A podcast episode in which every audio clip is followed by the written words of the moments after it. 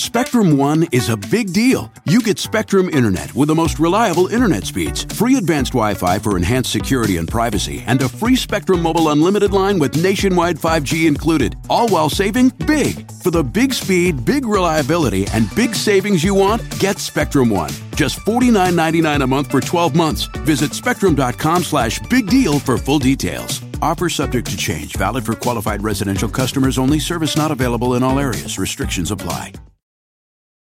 So, why do you want to learn a new language? I'll tell you why. Because donde está el baño can be a very important question at times. You know, Rosetta Stone is the most trusted language learning program, available on desktop or as an app. Fast track your language acquisition with immersive lessons designed to teach you to pick up languages in a natural way. I love the fact that I can go from my laptop to my phone to pretty much anywhere and learn the language of my choice. Not to mention, I'm bringing my communication skills to new heights. Don't put off learning that language. There's no better time than right now to get started. For a limited time, Star Talk Radio listeners can get Rosetta Stone's lifetime membership for 50% off. Visit rosettastone.com slash startalk. That's 50% off unlimited access to 25 language courses for the rest of your life. Redeem your 50% off at rosettastone.com slash startalk today. Welcome Star Talk, your place in the universe where science and pop culture collide. Star Talk begins right now. Welcome back to Star Talk Radio. I'm Neil deGrasse Tyson, your personal astrophysicist. And this week, our special topic is on space food. What do they eat when NASA casts astronauts into orbit and beyond? And to help me digest this topic, I've got with me a comedian, Eugene Mirman. Eugene, this is not your first time on Star Talk no, Radio. Welcome is, back. This is the second time. If Second. we're counting, if we're using the traditional numeric system that I've Base become 10. used to, Yes. base ten. Otherwise, it would be one zero if it were base two. exactly. In base seven, what would how, what's visit would this be of mine? it would be two. yeah, yeah. Just testing you. For the geeks out there. You passed. really, up until probably four or three. Anyway, So we're talking about space food. How do you prepare it? How do you package it? How do you eat it? And I don't know if you knew the earliest flights, like the, the Mercury flights, Mm-hmm. they just went up into orbit for, you know, hour and a half, couple hours and came back down. So no one was thinking space food. they didn't bring like anything. No, no. Well, they might have had some reserves in case they landed somewhere unpleasant on Earth and they had to stay alive for before GPS would ever find them. Mm. Yeah. this is way before any Like actual Detroit. So they, so so back then, yeah, they would have sort of their reserves for if they landed in, a, in an unseemly place. But otherwise, in space, no. In fact, they didn't even have really ways to go to the bathroom. They would just you, you go in orbit, a couple of orbits. An orbit is an hour and a half. You're up there for three hours, four and a half hours, and so it's really just to see if you could survive the trip.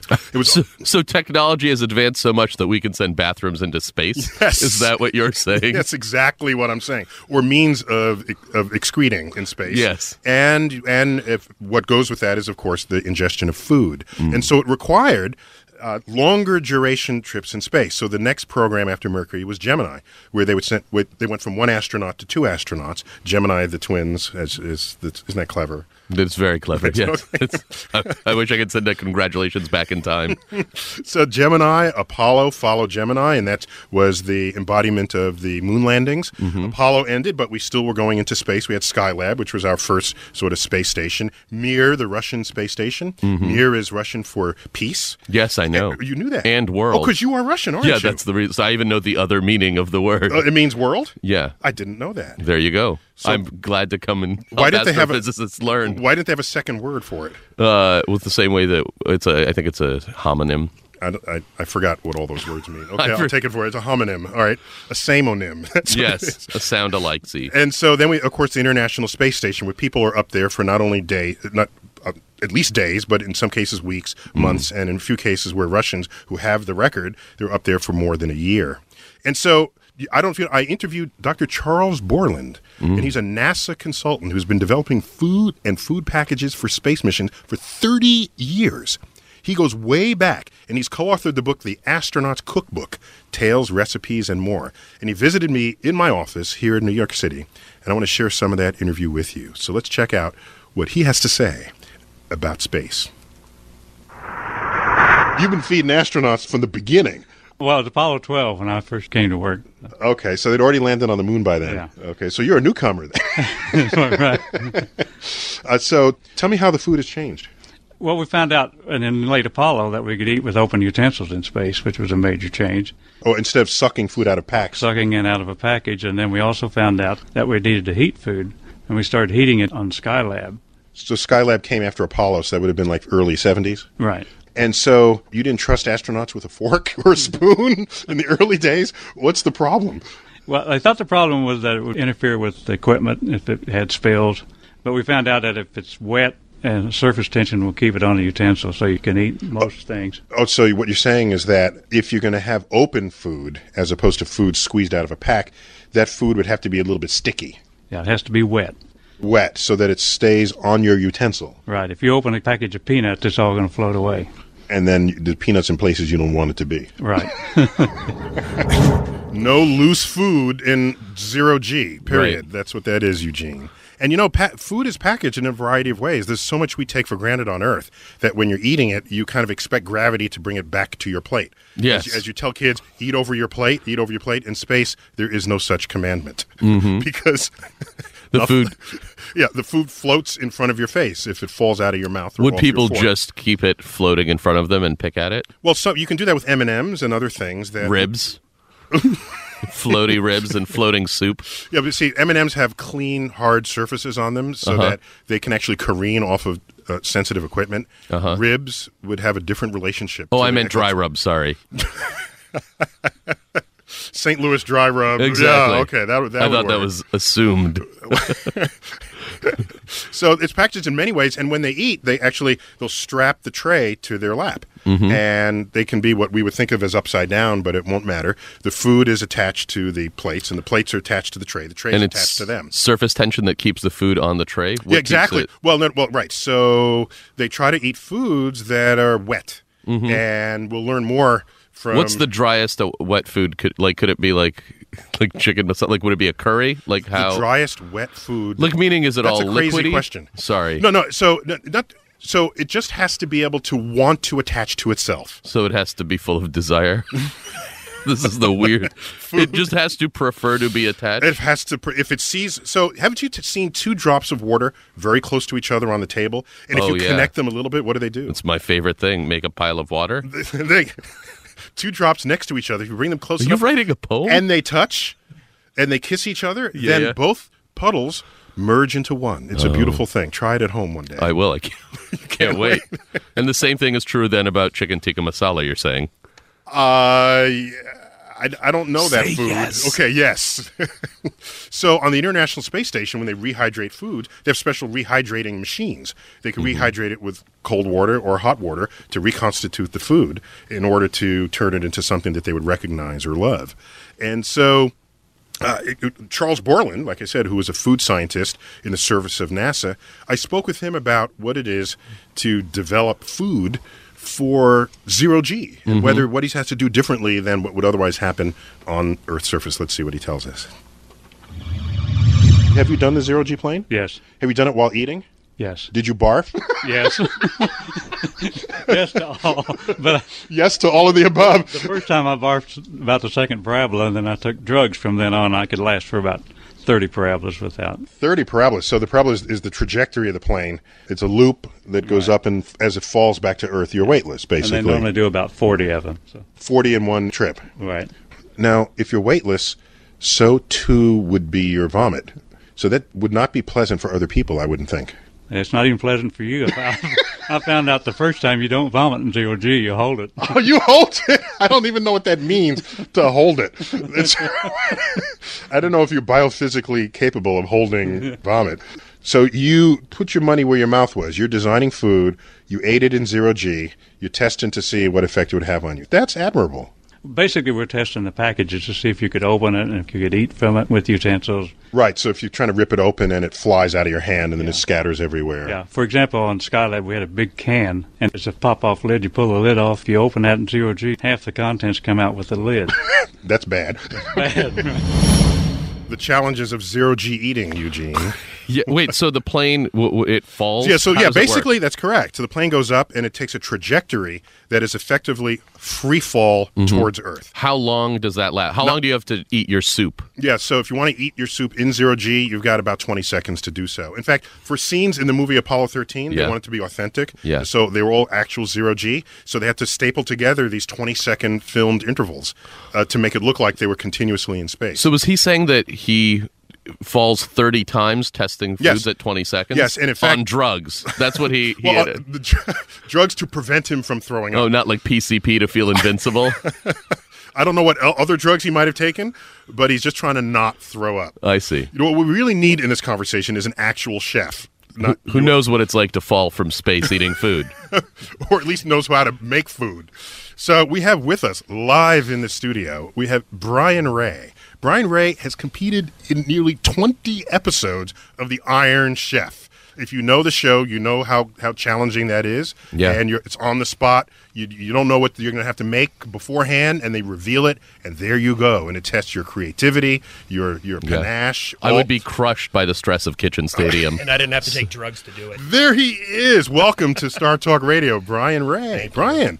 So you right now you you're co-executive chef at Budokan restaurant in. New York City. Yep. Features, let me guess, Asian cuisine. Yeah, modern Asian cuisine. Budokan. Yeah, Chinese primarily. This sounds like one of the the evil enemies in Star Trek. This is Budokan.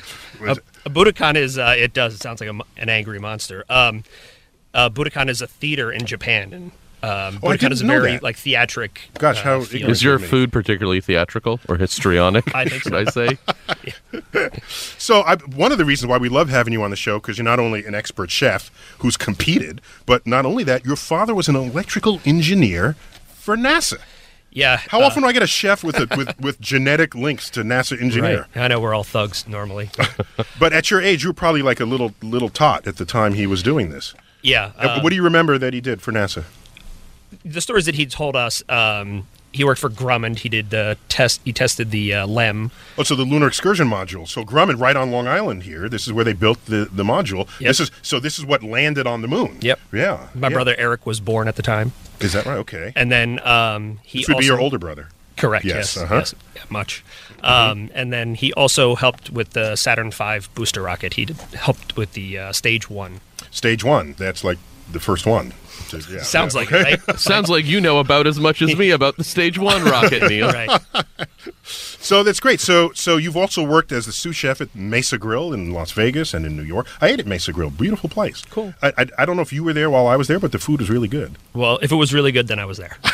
So I'm wondering if space tourism is on the horizon, then somebody is going to want to bring a chef with them one day. Absolutely. Because this astronaut food thing is not going to fly, literally or figuratively.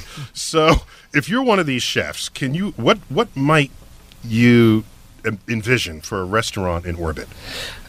I mean, like Because space tourism, you'd be there for a long exactly. time. It'd be Everybody's, paying a fortune just to go into space, even for a $20 few million moments. And- So I mean, what would you pay to go to like a gourmet hot restaurant? You know, great cocktails, great cocktail servers, like. A lot Probably less than twenty million in two thousand.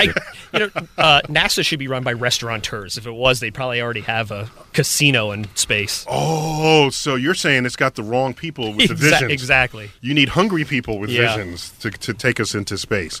Because in, in zero G, your cooking would be really different, I would think, right? I mean, food preparation would be different. And I'm thinking, what's the big challenge when you make a souffle? Like, if you peek at it by opening the oven, what happens? Well, of course, it's going to deflate. It's going to deflate. And when it deflates, it collapses It's ruined. under its own weight. Weight. So I if so if you're if you cook a souffle in space, there is no collapsing under its own weight because it's weightless. Weightless. So it would be easy to make souffles in space. You so could- that's one food we got. What else? Go down the list. okay, how about the ribs? Can we make ribs for this? Can, Yeah, absolutely. Uh, Eugene, Eugene has ribs on the brain. yeah, slow and low. So yeah.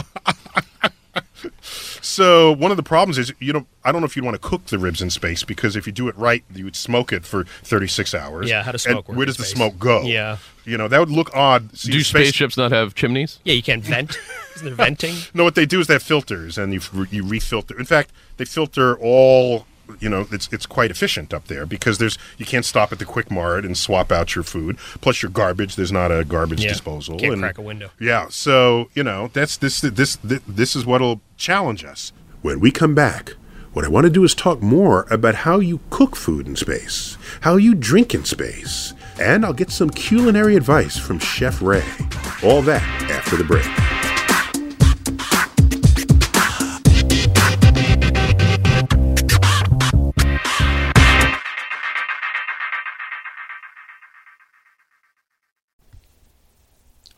This podcast is supported by FedEx. Dear small and medium businesses, no one wants happy customers more than you do. So you need a business partner just like you, like FedEx, who understands your passion for serving your customers because they have the same commitment towards you. That's why FedEx offers you picture proof of delivery, packageless and paperless returns, as well as weekend home delivery to 98% of the US on Saturday and 50% on Sunday. See the FedEx service guide for delivery information. What's more, FedEx Ground is faster to more locations than UPS Ground. Trust FedEx for timely deliveries. See what FedEx can do for your business. Absolutely, positively FedEx. Whether you're a family vacation traveler, business tripper, or long weekend adventurer, Choice Hotels has a stay for any you. And that's good because there are a lot of me's. Choice Hotels has over 7,400 locations and 22 brands, including Comfort Hotels, Radisson Hotels, and Cambria Hotels. Get the best value for your money when you book with Choice Hotels. Cambria Hotels feature locally inspired hotel bars with specialty cocktails and downtown locations in the center of it all. Hey, that's me. Radisson Hotels have flexible workspaces to get the most of your business travel and on site restaurants. That's me too. And at Comfort Hotels, you'll enjoy free hot breakfast with fresh waffles, great pools for the entire family, and spacious rooms. Hey, that's me too. I guess I'm just going to have to stay at all of them. Choice Hotels has a stay for any you. Book direct at choicehotels.com, where travel comes true. Look around. You can find cars like these on AutoTrader. New cars, used cars, electric cars, maybe even flying cars. Okay, no flying cars, but as soon as they get invented, they'll be on AutoTrader. Just you wait. AutoTrader.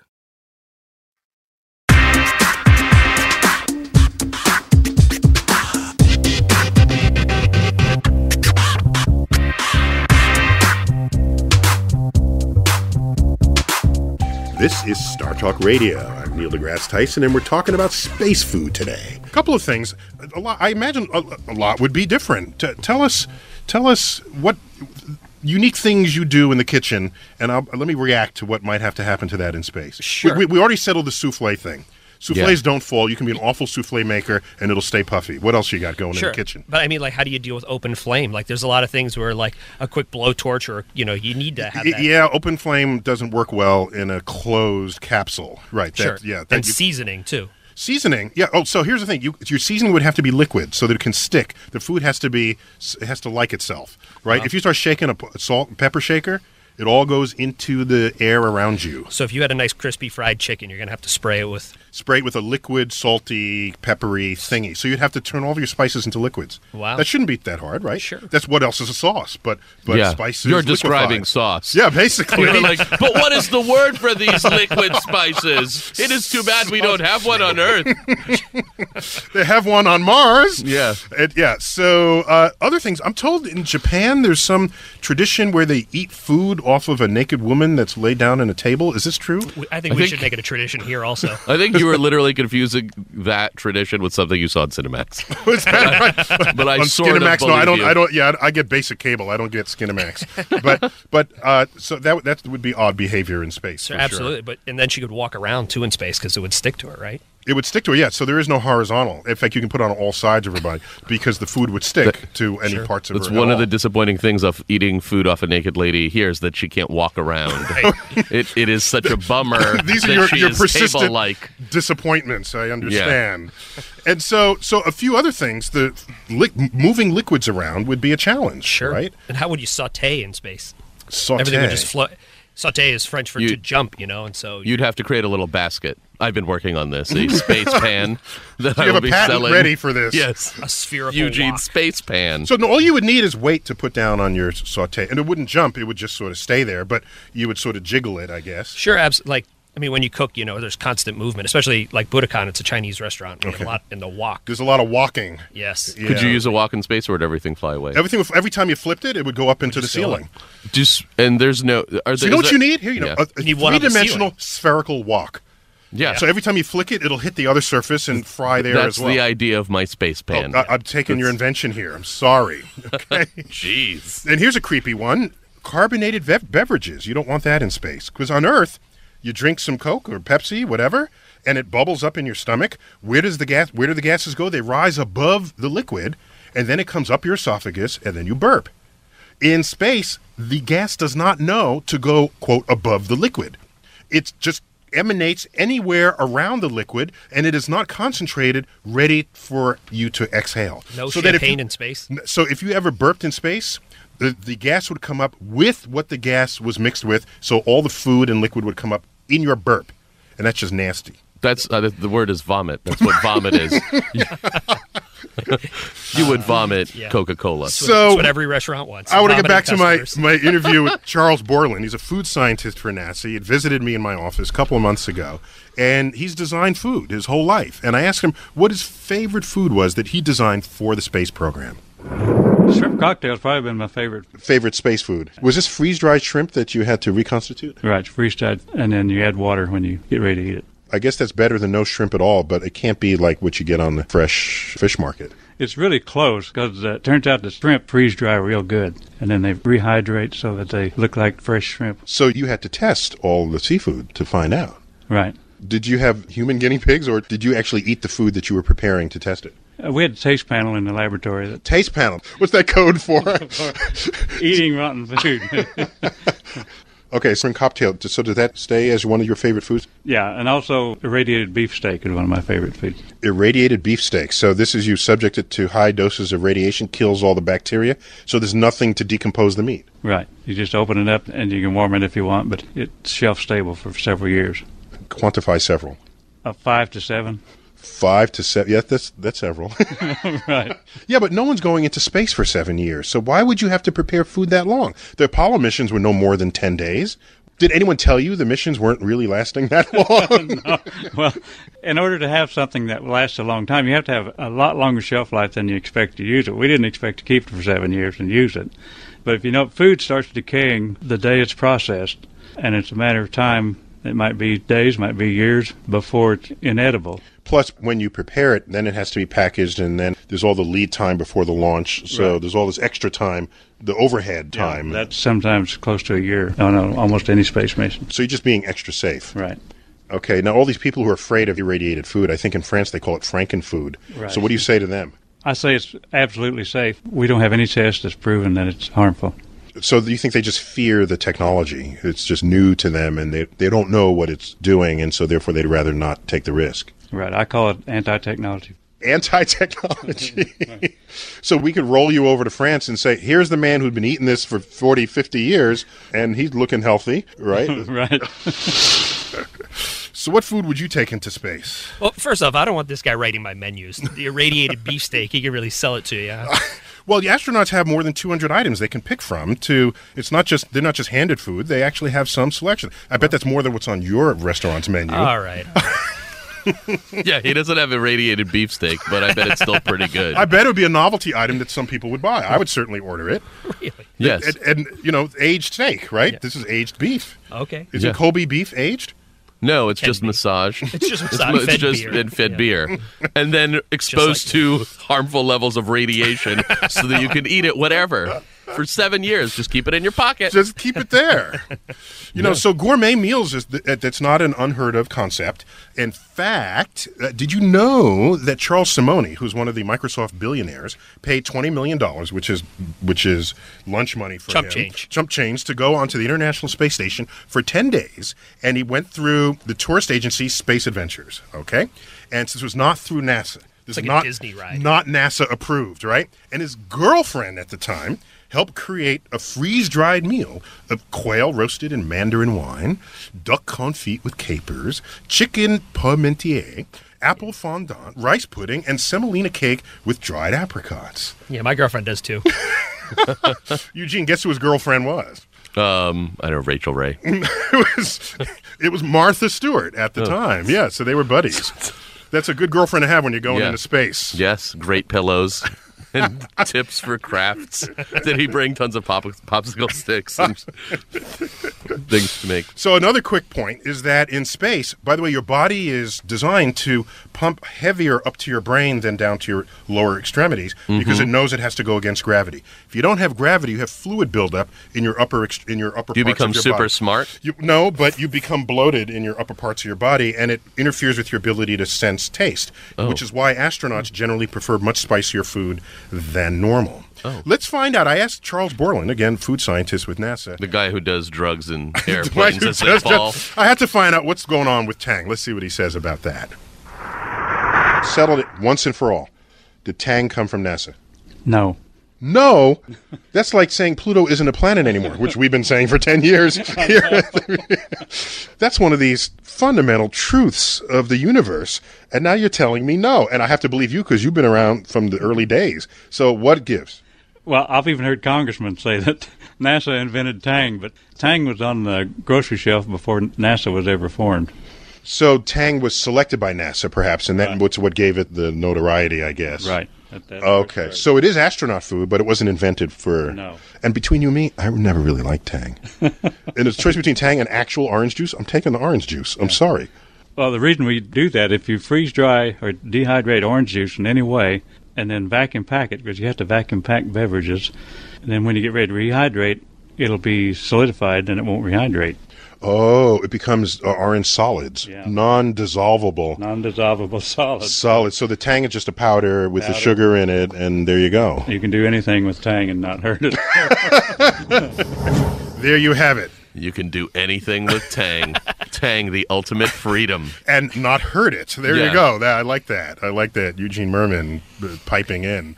I also did you know Tang was invented by a guy named William Mitchell when he was working at General Foods, and it wasn't popular initially because in America we make our own orange juice. So how could it possibly be popular? But then you find out this same guy invented Cool Whip, Pop Rocks, and quick setting Jello. This is a chemist, a brilliant food chemist. I should have a shrine to him in my house. A shrine to him in your house, says the professional chef. Because surely you use Cool Whip on all your gourmet dishes. And Pop Rocks. and pop rocks, absolutely. yeah, Pop Rocks in space. That would be interesting. Yeah. Where, wherever that will take you. When we when we come back after the break, we're going to talk about water. So fundamental an ingredient in food as well as. Oh, by the way, it's why food reheats so well in a microwave oven because microwaves heat water, the water molecule, by vibrating it. But they don't have the so in space they heat them other ways as well. But we'll get we'll get to that and find out if do you need to take all the water there is with you, or can you find it elsewhere on your journey? When we come back to Star Talk Radio.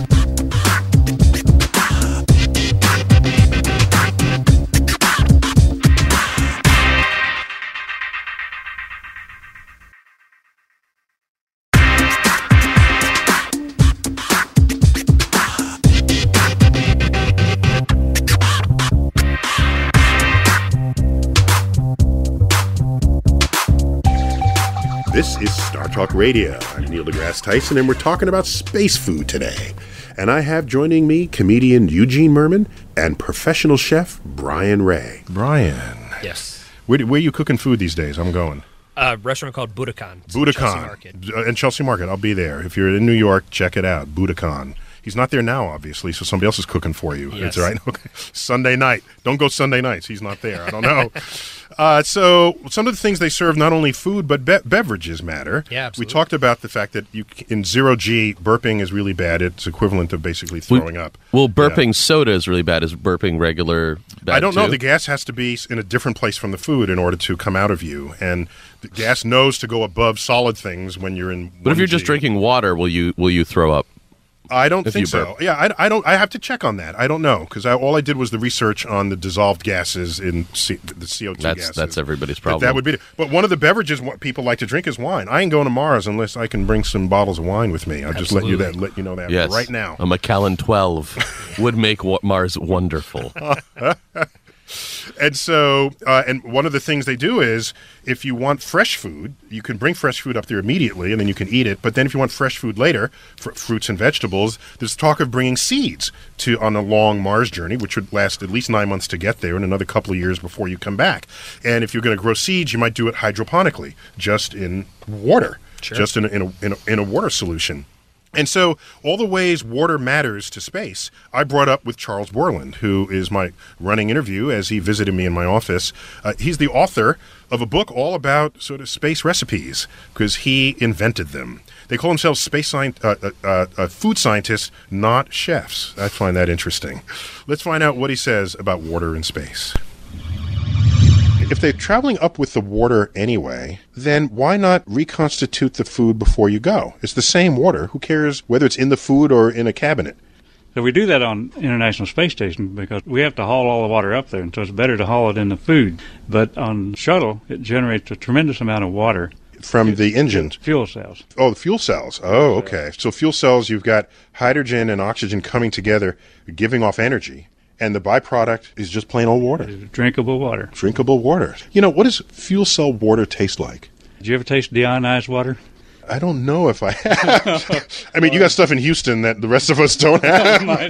or, or You know, I, I run on higher octane, or I don't know what. Which, do you have four spigots in your bathroom? yeah. or it's like sort of like distilled water too. okay, so it's a little bland, Bland, but very bland. Yeah, but it's okay. I mean, Right. you can quench your thirst with Yeah, it. sure. What I was worried about distilled water is they say that it's so low in minerals, it can suck the minerals out of your own body cells. Is that true? I sort of doubt that. You've got a lot of minerals in your body cells, and there's very little water. that- Okay, so that's just an old tale, I guess.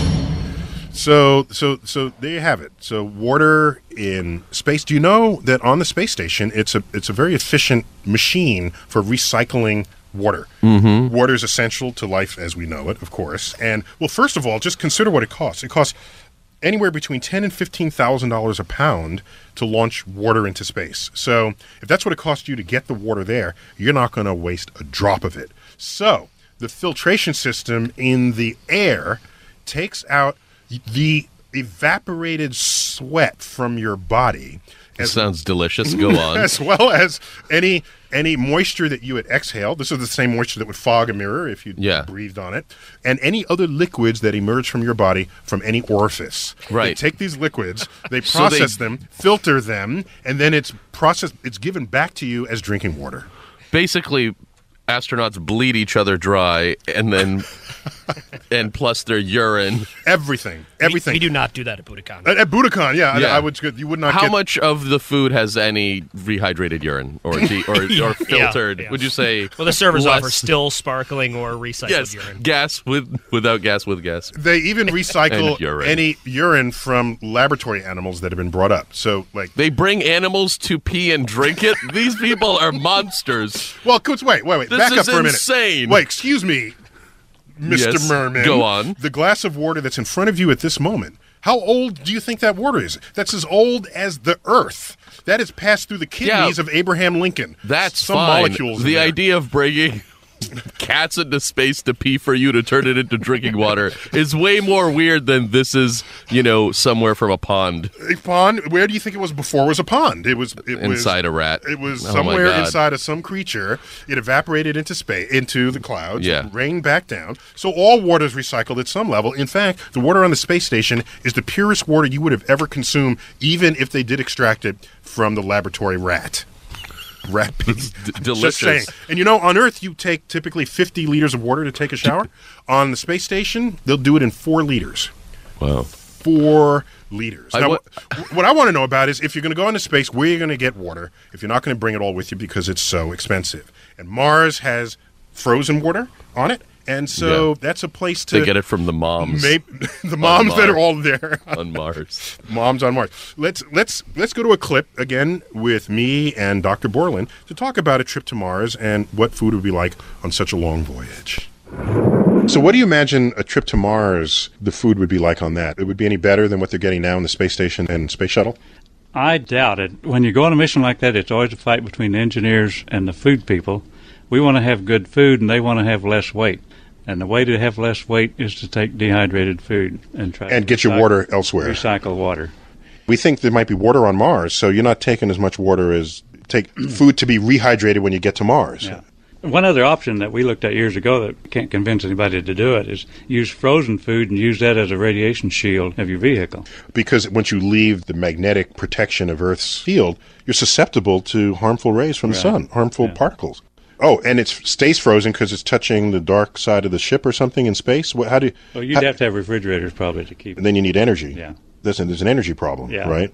You might be able to work out by using the outside somehow, but Right, because the particles don't like moving through frozen concentrated orange juice. no. It- it's probably a good shield, but I I don't know what you do when you come home though. yeah, I know, right? You had all your good juices, and and then you just get irradiated like the meat. Maybe you'll last longer. So irradiated food it kills all the bacteria. And Yeah. it's the bacteria that decomposes the food. So you take out all the bacteria, wrap it, put it on a shelf. It's good for years and years and years. It sounds delicious. I'm just saying. I think when kids and- as like little kids are like, I want to be an astronaut. I don't think they're they're really thinking about the part where they're eating radiated. They're not thinking it through, you- and it's just saying. drinking urine. Yeah. very well distilled At, urine. at your Buddakan restaurant, do, do, do you irradiate any foods? Uh, well, some of our products come from Asia, so by law, anything coming in from China and Vietnam has to be irradiated. Is that right? I didn't Yeah. know that. So what are they afraid of? Like bird flu and this sort of thing? I'm not sure, but like exotic fruits like rambutan and things like that, they're all irradiated. I've never even heard of rambutan, so that's exotic to me. On your like menu, leech. does it when you serve it? Does it say irradiated orangutan, It or do you not. phrase it differently? no, it does not. And also, what might be the future of this is you genetically modify your foods to survive a long voyage to Mars. By the way, getting there by our current technology takes about nine months. To get back, you don't just get in your ship and come back because the alignment of Earth and Mars is not favorable for the trajectory. So you have to wait until Earth and Mars reconfigure themselves to make the trip back. And to do that, you got to wait like a year and a half for that hmm. to happen. That's really the reason I haven't gone. That's actually so a full up round trip to Mars is like three years, and then you pre-prepare the food, and you want the food there the whole time, and so that's why you need food that can survive that trip. I can imagine a day where we genetically engineer food that will have it's not only what, that will maintain its flavor, but also maintain something very important in the chef world is the food texture, isn't it? Absolutely. What good is if it has the right flavor, but it's but it's pablum? Yeah. Right. I mean, then it's just baby food at that level. Yeah, absolutely. So, how much do you think about texture when you prepare foods? all the time. I mean, uh, I mean, next to flavor, I think that's the most important thing. Like, it's got to be fun and like on your palate. Like everything plays, you know, spice, crunchy, texture, everything. I know someone who never liked shrimp because it, to them it tastes. It, they thought of biting somebody's finger. Really? Yeah, because if you bite your finger, it's like shrimp, except you bite harder and then it sort of snaps.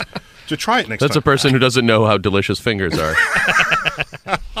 That's their main problem. and uh, one big fear in genetically modified food is you get one of these scenes. I don't know if you remember the movie from was it the early seventies? Sleeper. Yeah. that's right. Woody Allen wakes up in the future, and they're there eating these genetically engineered vegetables, and there's like a carrot the size of a tree log. That's my And greatest fear with science. science. Incredibly big fruit and vegetables that seem unmanageable So this is in thi- New York This is a City. childhood nightmare. Huge vegetables invented by scientists, and there's the you know the slow food movement, which I yeah, guess these- started in 1986. slow food. I, I always know that this stuff begins in France, right? Because they're food. They're very food. Yeah. Uh, food. They're food snobs. Actually, I, am I saying it right? Yes. Yeah. Uh, food snobs, and I, I think if you need food to last for five years, the slow food movement might have something to say about that. Yeah, if it's going to last five years, I mean, you definitely want to start with something good. Right. Because no telling where it would go after that. What I wonder is I don't believe slow food is slow decomposition of food. I think it's the opposite. it's food that you took a long time to prepare. Yes. Mm. Well, we're coming up on a break, and after the break, I want to get to the bottom of what the, this. The, what is this about? Astronaut ice cream. It's something that I I never really understood. More Star Talk when we return.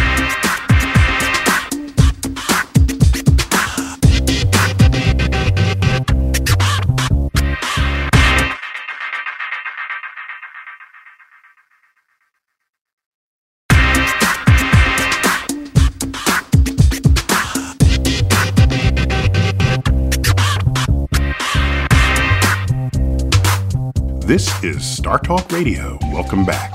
A couple of months ago, Charles Bourland visited me. He's a NASA food scientist. Is there a second NASA food scientist? Because this radio program is making me think there's one There's food one- scientist, well, he's and re- it's he- this guy. Yeah, well, Charlie. He's, he's a good one because he's been around for many generations of, of spacecraft, and and we talked about the obvious, most uh, the food that every kid wants to try, mm-hmm. and it's astronaut ice cream. Yeah. let's check it out. I love me some ice cream, but I've never really bought the packet on the shelf. We sell it here at the American Museum of Natural History at the Hayden Planetarium shop, but I always walk by those packs because I say I am not. Look, I'm 20 feet from a Haagen Dazs dispenser. I am so not buying astronaut ice cream. So, what is astronaut ice cream? It's What, what a- do you do with it? I hand you ice cream, and then what do you do with it? We cut it up in little small chunks, put it in a freeze dryer, That increases the surface area Right. of the ice cream. and then you freeze dry. It takes about a day and a half to do this. So, freeze drying, if I remembered my food science, you blow air across the food while it's frozen, and then you evaporate or subliminate the frozen water, leaving behind the flavor and everything else that is the ice cream. Right. And an interesting story about the astronaut ice cream is that it was only used on Apollo 8, and I don't think they ate any. They denied eating it, but, but it went up there. It was too scary, I guess. you know what's funny is there they are. Apollo 8, for listeners who don't remember, is the first mission to leave Earth orbit and go to the moon. It didn't land on the moon, but it did a big old loop orbit figure eight around the moon. So you're telling me they were brave enough to leave Earth for the first time a human has ever done so, but were too chicken to eat the astronaut ice cream that you prepared? Well, I don't know if they were too chicken or they didn't like it, or but, but uh, later on when we tested it with other astronauts, they didn't like it because it sticks to your teeth. Over the break, Leslie just brought in, Leslie's our researcher, some actual astronaut ice cream, and I'm an astronaut virgin here. So Mm-hmm. Me too. We, we each have a packet. One one is chocolate ice cream with chocolate chips, another one is an ice cream sandwich, and another one simply says ice cream. I'll Which- try just the one that says ice cream. Ice cream. Okay. How about you? Chunky Monkey was not an option. Ch- chunky. How about to get the chocolate chips, and I'll do the ice cream sandwich. I'm a little worried about this. Um, Ew. oh, I see. It's because I have three flavors. Yeah, so you're gonna. Oh, this looks like an ice cream sandwich. It looks like what you remember get in the vending machine. You get that. And You know, it smells like this- ice cream. Eating this, I realize why they never bothered. It's crun- Mine is crunchy, Yeah. but it's got flavor. Sure. It Sure. tastes like the ice cream. No one's saying scientists can't make this.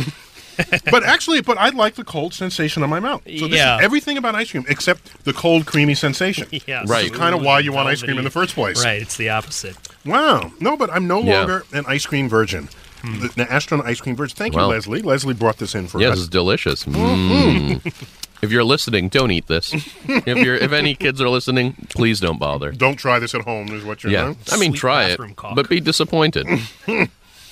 So, Leslie, you picked that up at the museum shop. I guess almost every science museum shop has got has got Astronaut ice cream. ice astronaut ice cream. You got it. You know, there are other foods that have worked out um, well in space, and others that haven't. So, you don't want foods that'll crumble because then they just make crumbs everywhere, like crackers and and Like astronaut ice cream. What did this just do? Yeah. yeah, all this is is dry. Trip, chips, and crunchy food just does not work in space. So I bet after a while they start craving a crunch. I wonder what that's like if you're three years without being on a crunch of potato chip. And so instead of bread, which can get very crumbly, they use tortillas. Tortilla worked out very, very well. They had one of the, the one of the first Hispanic astronauts requested tortillas, and they found out quite by accident that tortillas, that like the gringos found out that tortillas work better than their bread. Not only does it not crumble, you can wrap food in it, and that the food won't spill around. The ultimate space bread. And so, you know, there are other. Um, a couple of things. They tried pizza in space, but pizza always ended up soggy and chewy in, in, in, in micro G. And I, but I never eat pizza if I leave New York. I'm just saying because So you would then not do it on your way to Mars? no, because I would so not. If I don't do it in Hackensack, I don't Right. do it on my way to Mars. We've got one more clip of my interview, uh, and we learn about just some flyboys and what what what what they wanted to take into space and what they were denied. Let's find out how that how that went. Let's go. Sonny Carter was an astronaut, and he was also a flight surgeon, and he's also a pro soccer player. And he found this barbecue beef in Georgia, or barbecued pork, that he insisted we try. Well, he sent us a sample, and it failed all the microbiology tests. What does that mean to fail a microbiology test? had organisms in it that were not, not acceptable. Wait, it's, I thought nothing survives barbecue. You're telling me he had barbecue pork and it still had organisms running around in it? right. So then, anyway, he wouldn't take no for an answer. These are flyboys. You know, Yeah, they want so- what they want. Yeah, So and they're he- sure as hell not going to listen to a food scientist. right? Okay. He went back and got another sample and brought it up, and we tested it, failed again. I told him, no, we can't take it. So then he gave me the name of the person down there, and I called the guy and had him cook it and then freeze it, the whole thing, because they were doing pulled pork. Pulled pork. Oh, that opens. That, that's- exposes the. That's where they were they were contaminated Yeah. it, and we did it, and it passed. So. Because you pull it, then it, it's exposed to any microorganisms floating in the air. Right. Right. and right. on, on their hands and gloves. And Yeah. So he Look, did you alert him how many microorganisms he was eating in his pulled pork? You'd think he might say, "Okay, I might be the right stuff, but I don't want these I don't organisms." well, he didn't seem to be concerned about it, but he'd been eating it all of his life. So.